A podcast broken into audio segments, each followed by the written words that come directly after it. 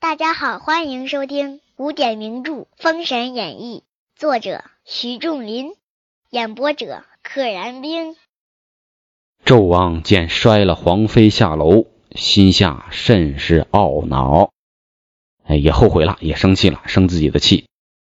且说贾氏侍儿随夫人往宫朝贺，只在九间殿等候。贾氏进宫肯定是带着随从来的，随从呢在九间殿等着呢。只见一内侍曰：“你夫人坠了摘星楼，皇娘娘为你夫人辩明，反被天子摔下楼，你们快去吧。哎，还是个好心人。世人听说，急急回王府来。武成王在内殿同弟黄飞彪、飞豹、黄明、周几、龙环、吴谦、黄天禄、天觉、天祥三子欢饮。大年初一嘛，武成王朝贺毕之后，自然要招待自己的属下。这里边有谁呢？弟弟黄飞彪、黄飞豹、飞虎、飞彪、飞豹，还有几个大将：黄明、周几、龙环、吴谦，还有三个儿子：黄天禄、黄天觉、黄天祥。只见侍儿慌张来报：千岁爷，夫人进宫，不知何故坠下摘星楼，皇娘娘，皇娘娘也被纣王摔下楼来，跌死了。黄天禄十四岁，天觉十二岁，天祥七岁，听得母亲坠楼而亡，放声大哭。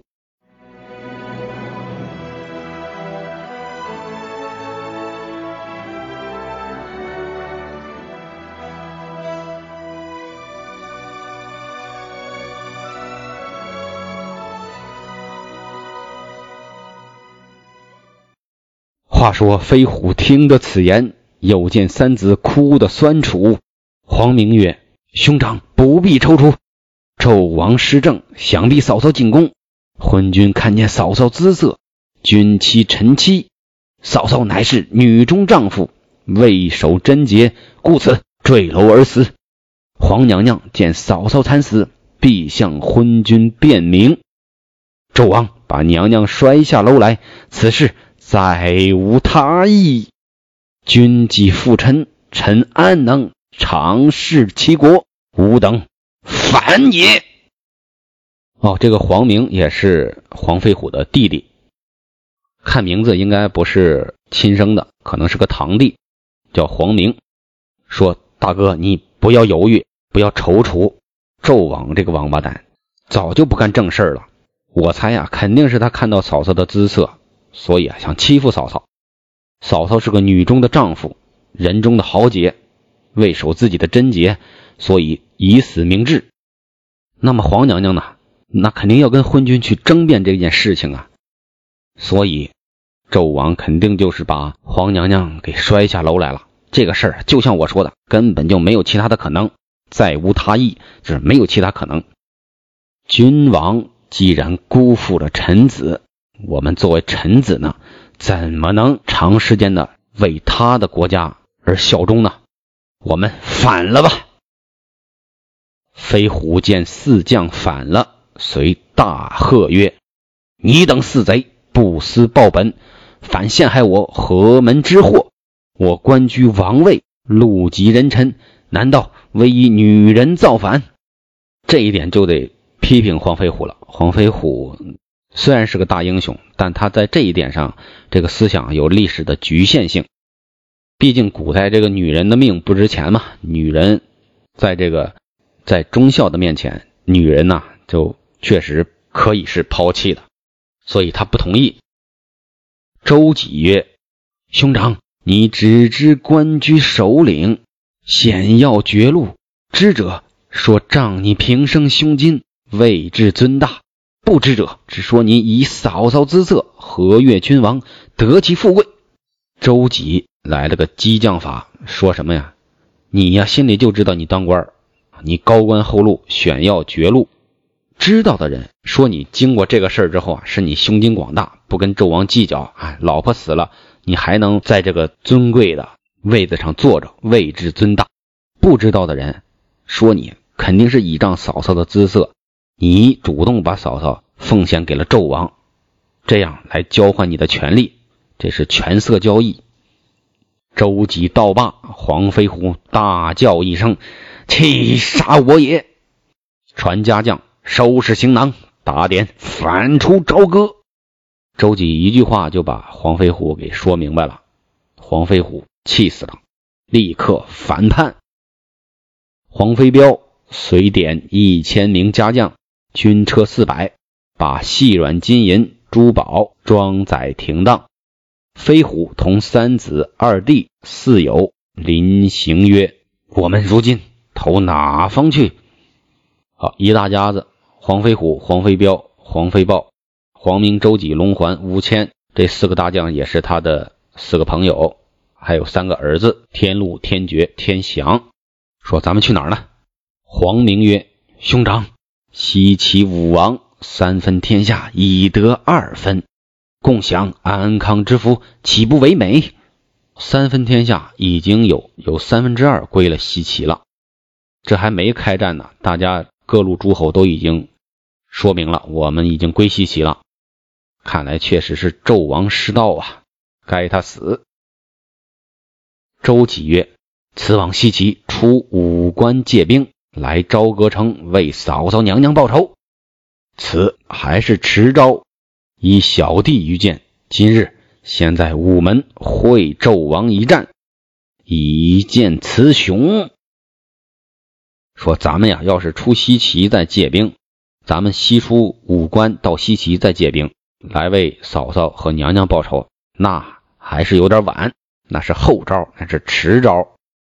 依我看，今天就干他一炮，弄死纣王，咱们见一见雌雄。黄飞虎心下混乱，随口答应。飞虎金装盔甲，上了五色神牛。飞镖、飞豹同三侄龙环、五千宝车辆出西门。黄明、周几并武成王至午门。天色已明，周几。大叫：“传与纣王，早早出来讲个明白！如迟，杀尽宫阙，悔之晚矣。”赶紧去说，让他出来给我说个明白。迟疑一步，我们立刻杀进宫阙，你到时候后悔可就晚了。当驾官启奏：“黄飞虎反了！黄飞虎反了！现在午门请战！”纣王大怒。好媳妇，焉能如此欺侮正宫？竟敢欺君罔上！传旨，取披挂。纣王也是个武将啊，取披挂，酒吞巴扎，点护驾御林军上逍遥马，提斩将刀出午门。酒吞巴扎，这个代指穿戴铠甲的这个过程。点着御林军，坐下是逍遥马，提的是斩将刀。黄飞虎虽反，今日面君尚有愧色，一时半会儿啊，还是觉得有点愧疚。周几见此，在马上大呼：“纣王失政，君欺臣妻，大肆狂悖呀！君主欺负臣子的妻。”你这是狂妄被人伦，纵马十伏来取纣王。纣王大怒，手中刀急架相还。黄明走马来攻，哎，黄明也冲上来了。飞虎只得催动神牛，一龙三虎杀在午门。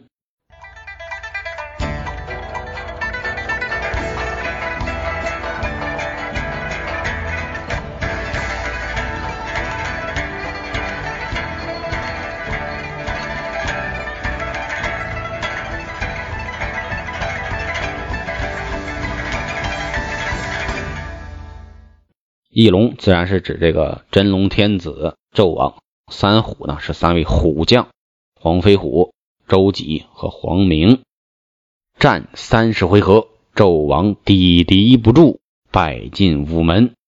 黄明要赶，飞虎曰：“不可。”三季随出午门，来赶家将，一同行走过孟津。不能冲进去，冲进去肯定是死，赶紧撤。然后追上前面走的家将，大家一起过孟津。孟津就是西去的渡口。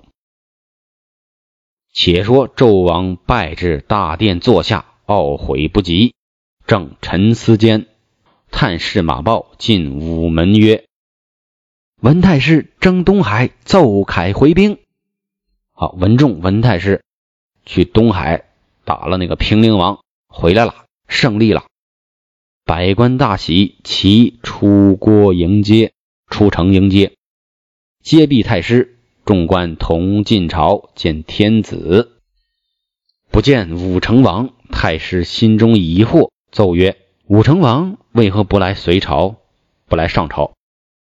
纣王曰：“黄飞虎反了。”太师惊问：“为何事反？”纣王曰：“元旦贾氏进宫，朝贺中宫，触犯苏后，自知罪戾，负负愧坠楼而死。”西宫皇妃听知贾氏已死，愤怒上楼回打苏后，辱朕不堪，使朕怒气相相，误跌下楼。不知黄飞虎折敢率众杀入午门，与朕对敌，是太师奏捷，其与朕亲来以正国法。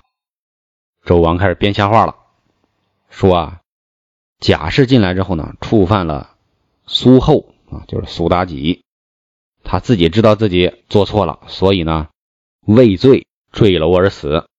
那么西宫的皇妃听说这事儿呢，愤怒上楼。这个愤，这个愤怒不是咱们现在写的愤怒，还是那个上边一个分，下边一个心，那个愤怒，回打苏后啊，就是打苏妲己，把他都毁容了，还骂我，骂的我特别不堪，我就发动了。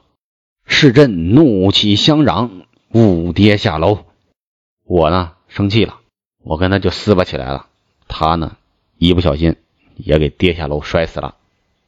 本来这事儿是个误会，哎，不知道黄飞虎这小子怎么想的，竟然敢率领众人杀到午门跟我打。